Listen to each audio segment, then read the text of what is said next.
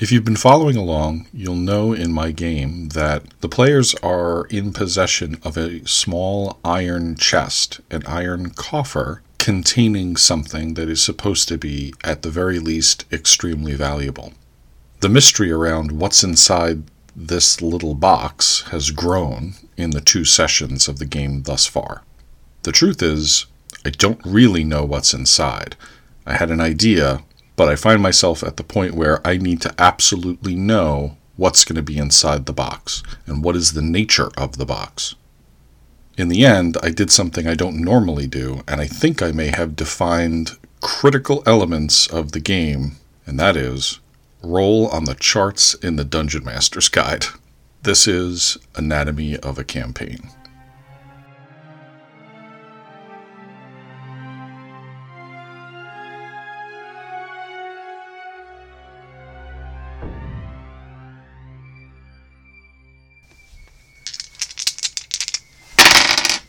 Where we left off was the players had returned from Skagros Island with their prize, the box, and they made their way to the Golden Hen Inn, which is where Calda, the tiefling wizard, and his mentor were staying. The party had decided to stay together and use this inn as their base of operations, but they walked into a situation they weren't expecting. It turns out that Calda's mentor, the wizard Riziki, had been accused of killing, slaughtering, three people in their room in a horrific fashion. The innkeeper angrily berates Calda, and town guards waiting in the inn immediately come up, and we end the session with, with the guards attempting to arrest them that's one thing that I'm going to have to deal with, and I'll talk about my strategy for for that uh, in a moment. But beyond that, I've got a session to run. Things have to happen, and so I had to think of the threads that could potentially come out of it. And admittedly, I can't 100% know. It's an open ended game system. The players can do anything they want. Beyond the situation with the guards, however, I spent a lot of time thinking and brainstorming, and I have identified three basic threads that can draw the players in. So I identified th- three main threads. Number one, pursuit of the storyline around the iron coffer. The other one, the more pressing one at the moment actually, is the exploration of this uh, murder charge charges being levied against Riziki and that entire situation. And the third is tied into the backstory for Calda the Wizard, which is the pursuit of this mysterious magical tome. The whole reason that Calda and his mentor are in Outpost 9 is the pursuit of something called the Balnexicon, which is a dread mystic tome. Those three things become the avenues. I'm looking to do that thing where I stop driving the game. To this point, I've really been driving everything that happens. I've been the one to say, okay, you're already on the island of Skagros, and I've I've placed them in a position to choose. Oh, do you run for the jungle, or do you try to go on a ship, or do you run for you know those kind of decisions? This is the first time though where the players are are, are going to have the open-ended decision of, so what do you guys do? There are all kinds of important things that are lined up which they can drive towards, and I just listed them out. Those three key things. There's the completion of the mission involving the iron box. There is the immediate question of Calda's mentor is in prison, and how are they going to deal with that, as well as the accusation, and what does all that mean? And then lastly is the pursuit of the of the Balnexicon, which is what Calda was doing right from the start. And these four things: number one, how do you deal with the guards that are attempting to arrest you, and then beyond that, which of these three avenues are the players going to pursue and I kind of have to flesh to a degree all of that out in order to proceed with session three. I think it's useful to talk about how I got there because that in itself is a fairly constrained or contained assessment of the situation from the dungeon master's perspective right now. I spent a lot of time with a pad of paper sketching down ideas, writing words with arrows pointing to them and all that kind of good stuff to try to unpack the situation. Try to have story flows, right? So you say, right now the guards are trying to grab them. That's my starting place. What are the branches that can come off that? And I probably scribbled on 10 to 15 pieces of paper in an attempt to unbundle in, in my mind. And what you what I what I rapidly wind up doing is is stopping uh, pursuing branches of potentiality and start to less look at it as a predefined trail or set of trails that the, the players can go down and and look at um, them more like islands in a sea. The, each island would be an important thing and an obvious thing that we could land on. How they get to each island, the path they take, the things that they do, that's not anything uh, that I can control. And attempting to predict the the details of that or the order in which they go to certain points, uh, that way lies madness. I have a folder filled right now with like six pages of stuff. And to, to unpack the different elements that I, I looked at, maybe it's more like eight pages. Oh God, it's like ten. What I would do is a, a it's almost like a, a work session. I would I would say, okay, one of the threads is this pursuit of the Balnexicon. And then I just wrote down, well, how might that be pursued? What would be, I, I kind of, what are key highlights that could lead them to, as a group, to potentially go down that pursuit? And also, and this is the most important thing, I would sit there and go, what would that lead to? What would, what adventure does that that bring them towards? The other thing, and I, and I did that for the Balnexicon, I did that for the the Iron Coffer, um, I did it for the the murder mystery essentially. But then the the other thing I did was I made a a, a little grid, and I wrote down the I have in the columns the three areas of pursuit, and then in each row I have each of the players, and I made notes on how important I thought pursuing that would be for that character at this stage. Uh, interestingly enough, I found not a ton of overlap but this was sort of useful because it forced me to think of it uh, from the player's perspective, from the character's perspective, and say, well, what's gonna what what's the key motivation for them? What what is what's the driving force currently? What are their goals currently? And I can do that because I asked them.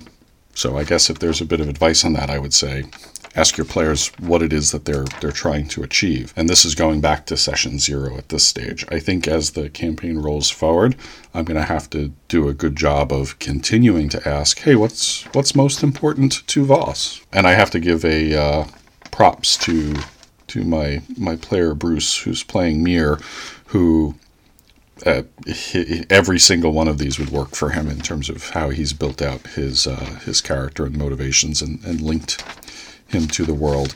That's the another thing that I did. I looked at well, what's the what's the character's motivations and how does that line up with these these three storylines or potential storylines? And I did that for each of them. I so I you know I rolled out the the crime, I rolled out the coffer. Um, or I should say, I unpacked those things to try to figure out well, what's what are the things I, I, I need to be prepared for to really get through this session only when I had done all of that work, and I think that can that can come up in different forms for different people. For me, it's a blend of uh, of notes, just random crazy notes on on pieces of paper, mixed with attempts at organiz or, or focused organization, like making a grid that plots these three elements alongside all the all the players' uh, goals.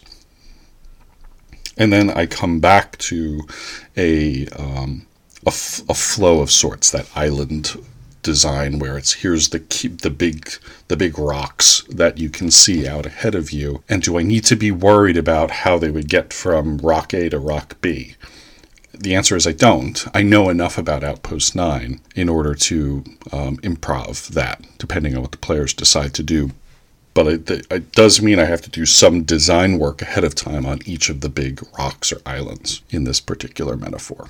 So that's the situation that's standing in front of me at the moment.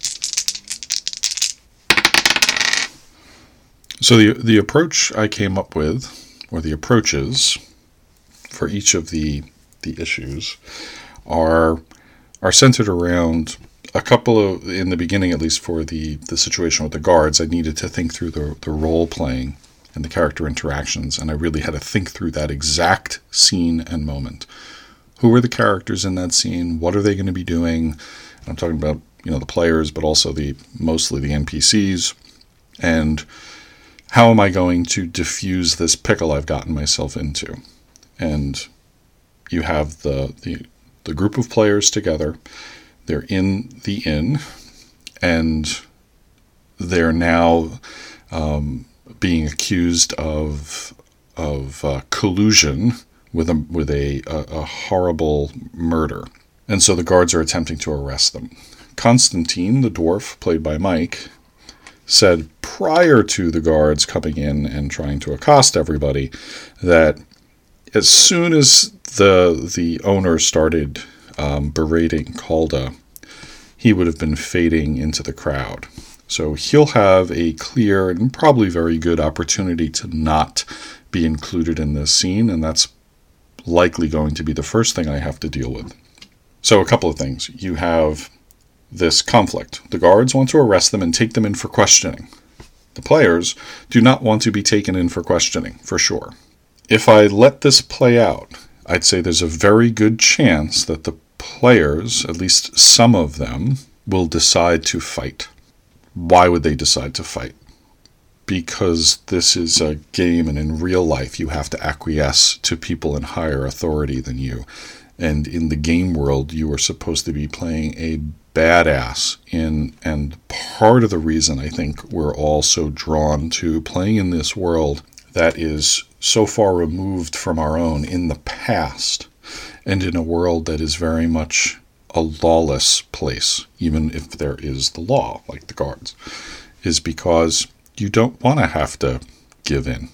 And so I, I think there's a very good chance that if I let if I were to just let this play out in linear fashion, we would have uh, a bunch of dead guards on our hands.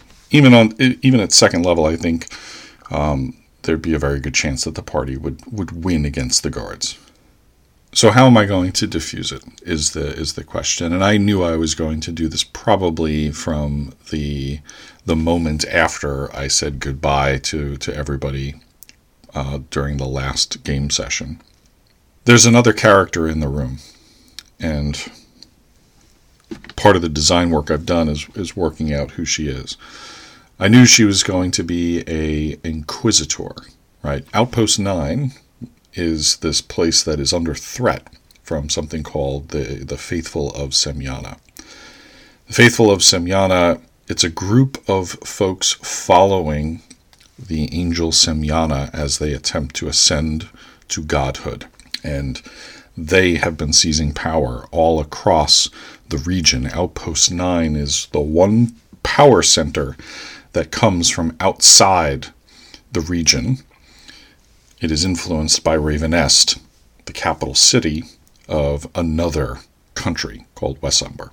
The threat that the faithful of Semyana will come and crush uh, Outpost 9 is omnipresent, and they're very afraid of this. And so there are people like this character I'm about to introduce whose job it is to root out spies and uh, those who are followers of Semyana within Outpost 9. Her name is Nemelda Blackbriar, and she is a halfling woman. Uh, I envision her to be in her 40s, so well seasoned. And uh, again, I intend her to be uh, a somewhat neutral character, meaning, again, her alignment is not neutral, but she is not here to be a villain. Neither is she here to be the party's boon friend and companion how they engage with her will make all the difference. She is going to intercede in this moment before a fight can break out between everybody, and she's going to stop it. She's going to stop the guards from arresting the, the players, and she's going to have the inn cleared. So, in truth, she's not stopping the guards from arresting the players. She's simply changing it from, we're going to take you into custody and bring you up to the fort, and throw you in prison cells before we start asking you questions and take all your stuff. Instead, she's going to essentially say, We've already got you and it's right here. And what I, what I want to do is I want to remove all the civilians from the inn. and she's going to question them in the inn one at a time. And Calder will be the last one. Will the players go for this? I'd say there's a much higher chance based on who she is and how she will approach the situation. She's going to berate the innkeeper for not having cleared the inn prior to this. And the guards are going to calm down when she's present. She'll apologize to the players. I find characters like this tend to um, diffuse players' concern because now they feel that there's a role playing out, and if they just talk to this supposedly reasonable person, they can get to where they need to go. In working on her and designing what's going on with her, I thought very much about what it is she wants. I think that's maybe the most important thing you can do with an NPC. And in her case, she she wants this situation to go away. She's not here to deal with strange murders at the at the inn. She's here to find the followers of Semyana, the faithful of Semyana, and root them out of Outpost 9 as the clear and present threat. I don't think she believes that either the players nor Riziki, Calda's wizard mentor, are actually part of the followers of Semyana. Additionally, Riziki and Calder, for that matter, are from the, the Wizards Lyceum, the Wizards College in Ravenest. And she too is from Ravenest. And there would be a scandal if one of the masters of the Wizards College was actually responsible for the murder. And in the end, after she's interrogated everyone, and hopefully they're shrewd enough to provide answers that allow her to say, "Okay, you're you're just uh, a, a bystander to this situation. I don't need you." But Calder clearly that that won't work with him because it's a little more complicated than that. She's going to take him up to the scene of the crime, their room. The room is going to be covered in blood because the three people that were murdered up there were decimated. They're they're in pieces. There there's body parts. And I think if uh, Calder is able to befriend her a little bit. If she has the sense that Calder is not um, useless, if she thinks this is someone who's shrewd enough to understand the situation and who I can work with, she may point out certain things because the people, one of the dead bodies, bears a tattoo on a piece that is visible, suggesting that those who were killed are connected to the faithful of Semyana.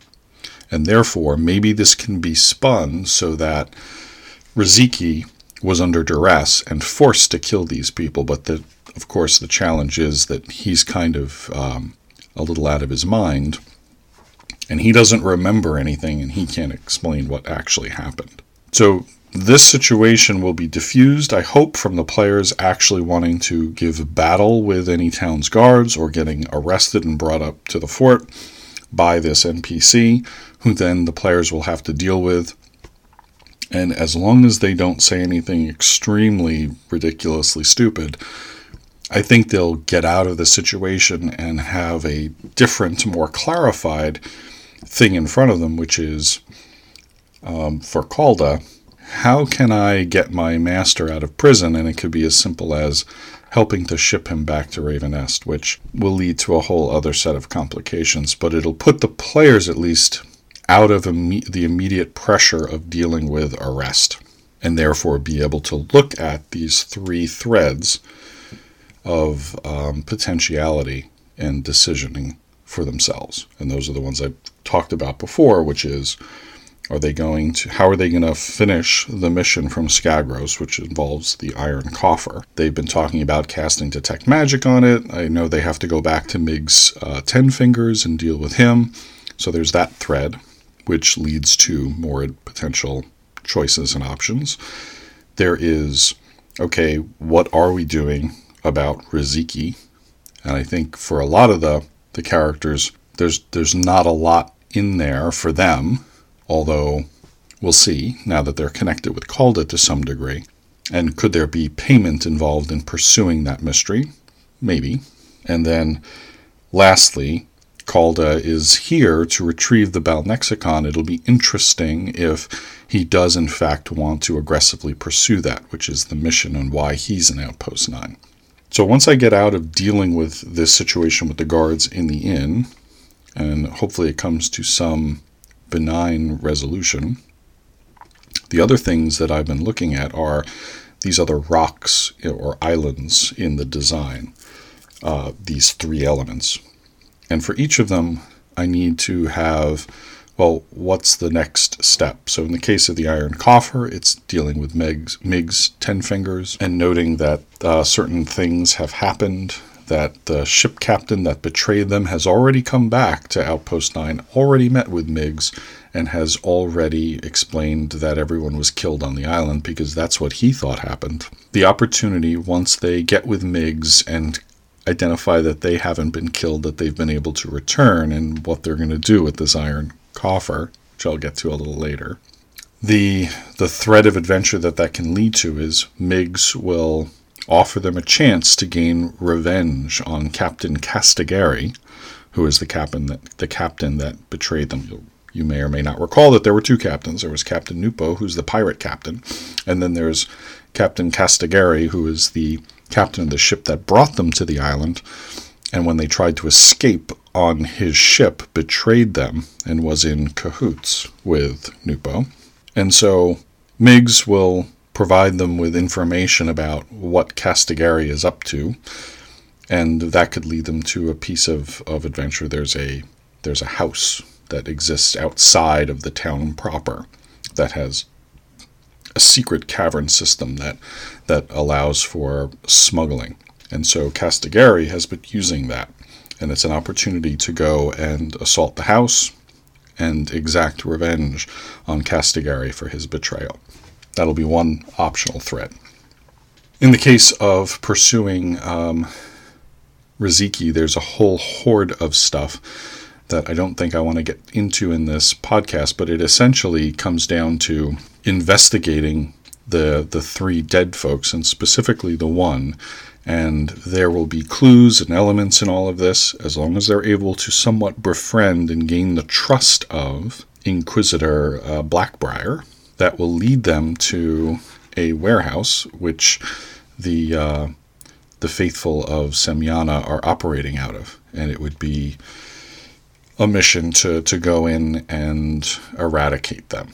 This would provide payment, which I think would hopefully uh, inspire a number of the members who aren't directly connected to this thread to, to want to participate. And the last thing, which I think is the most uh, remote. I think it's the the least urgent is a better way to put it. Is the pursuit of the Balnexicon. I definitely think we'll come back to this. The pursuit of the Balnexicon will ultimately lead them out of Outpost 9 and beyond the hill, hills and towards the rootlands.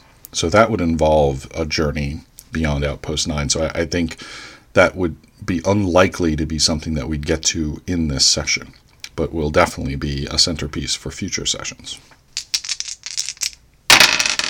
In the beginning, I talked about identifying what was in the box, deciding what was going to be in the iron coffer, and how I used the, the charts and the Dungeon Master's Guide to actually get there and how that was going to have an impact on the campaign moving forward. There was a time when I was certain that there was going to be nothing in the coffer or something of very, very limited value because the coffer itself was the prize.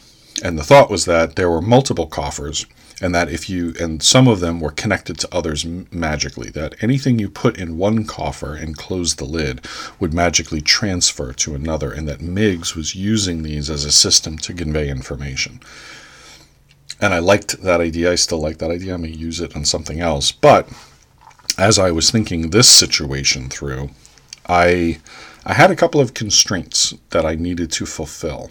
And one of them was that Castigari's motivation in betraying the party was to say, if you knew what Miggs was up to, you'd be on my side. Which is to suggest that Miggs was up to something dangerous. And it felt like it had to involve the contents of the coffer. So, on a lark, I thought to myself, self, let's say there's a magic item in the box. And I don't really know what I want it to be, so what the hell, I'll roll on the tables in the Dungeon Master's Guide. So I did. There's a whole bunch in the 5th edition Dungeon Master Guide of tables about magic items. I rolled to see what they got, and I came up with. Forgive me, I've got to look at my, my notes. That's what you get for having too many notes. That it would be a amulet of proof against detection and location.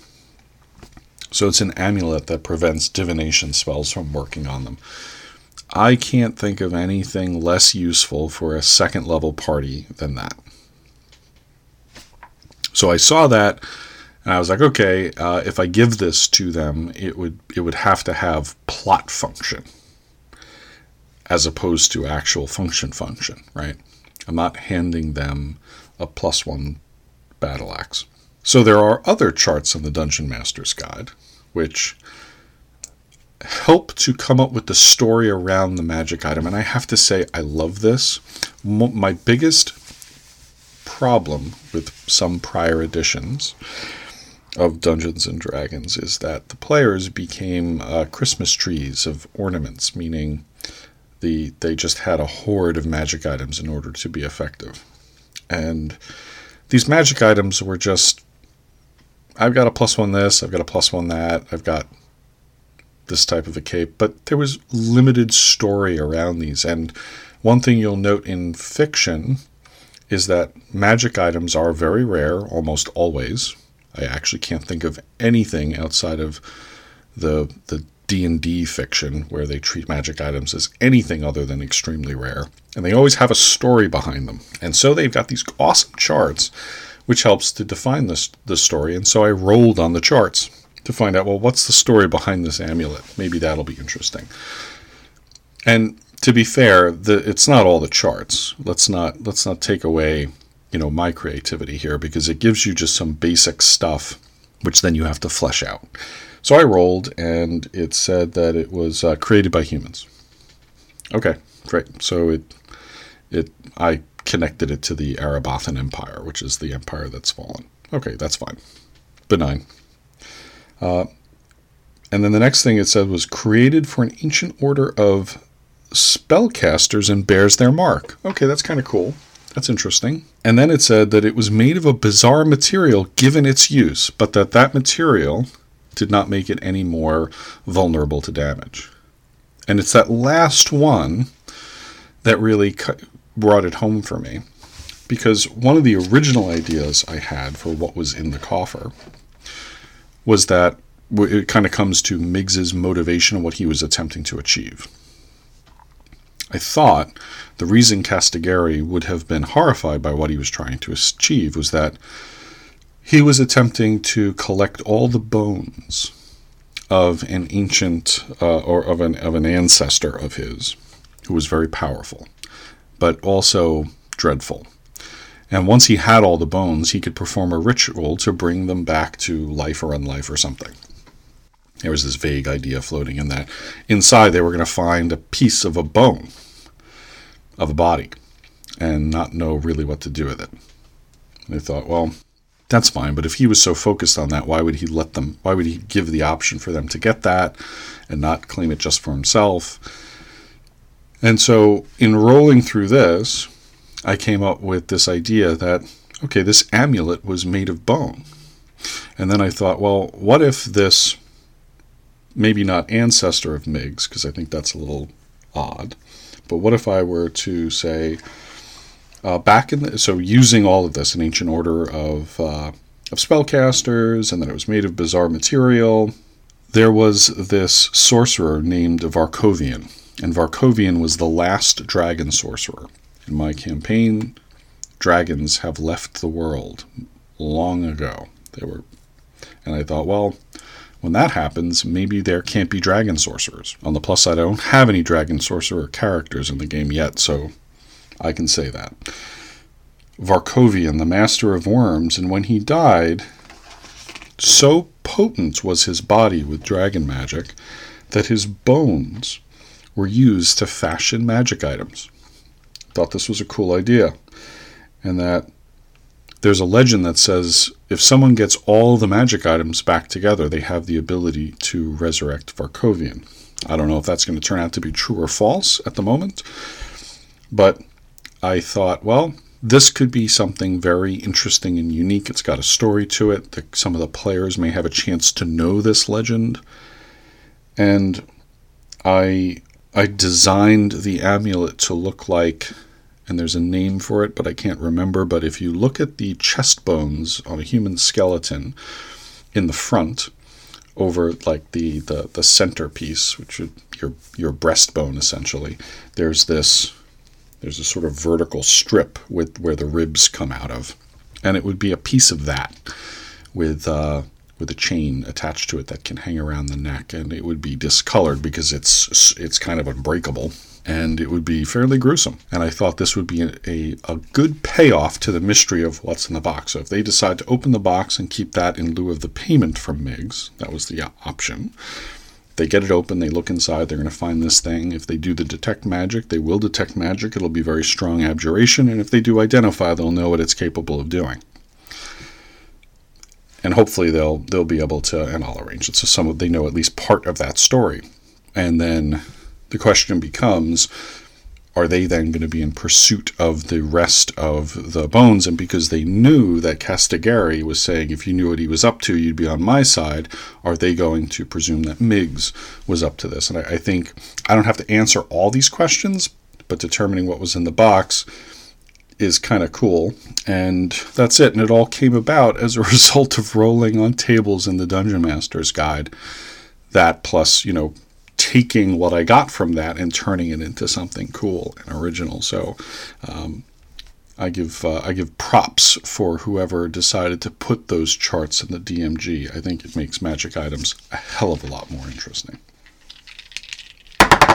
All right, so that's it. Uh, a little longer than I anticipated. A lot of information, and I'm probably not covering every single thing I'm doing in terms of prepping for the or planning for the next session. There's going to be a lot of improvisation around this. Uh, because of the, the nature of what I'm doing. My goal is to get them to a point where they don't feel the absolute pressure of something bearing down on them and can make legitimate decisions about who they are as a group, why they want to get together. They can explore Outpost 9. One thing that I, I did uh, that I haven't yet mentioned was I drew a very extensive map of Outpost 9. And then uh, through some gobbledygook, I was able to take a video uh, zooming in and moving around the map with a voiceover that I sent to my players. It's about, I guess, five minutes long that just walks them through Outpost 9 to, to talk about the different factions and what's going on where that I think is is a really good thing to set them up for now being in this in this outpost, and maybe even uh, give them some points of interest within the city that they want to explore. So I imagine we're going to be doing some of that in the session as well. But it was about really drilling into the immediate scene that we left in and that were the cliffhanger that we left them on and that we're going to be picking up, trying to diffuse that situation so I don't get into a weird spot where they've killed a bunch of city guards and now they've got to leave or, you know, be killed. But overall, I'm anticipating a role play heavy session uh, with the potential for for the beginning at least of what would be what will be the next adventure based on the decisions they make and the things they decide to pursue. This has been Anatomy of a Campaign. If you enjoyed this episode, consider subscribing, throwing us a review, or sharing with your other gamer friends. Thanks for listening.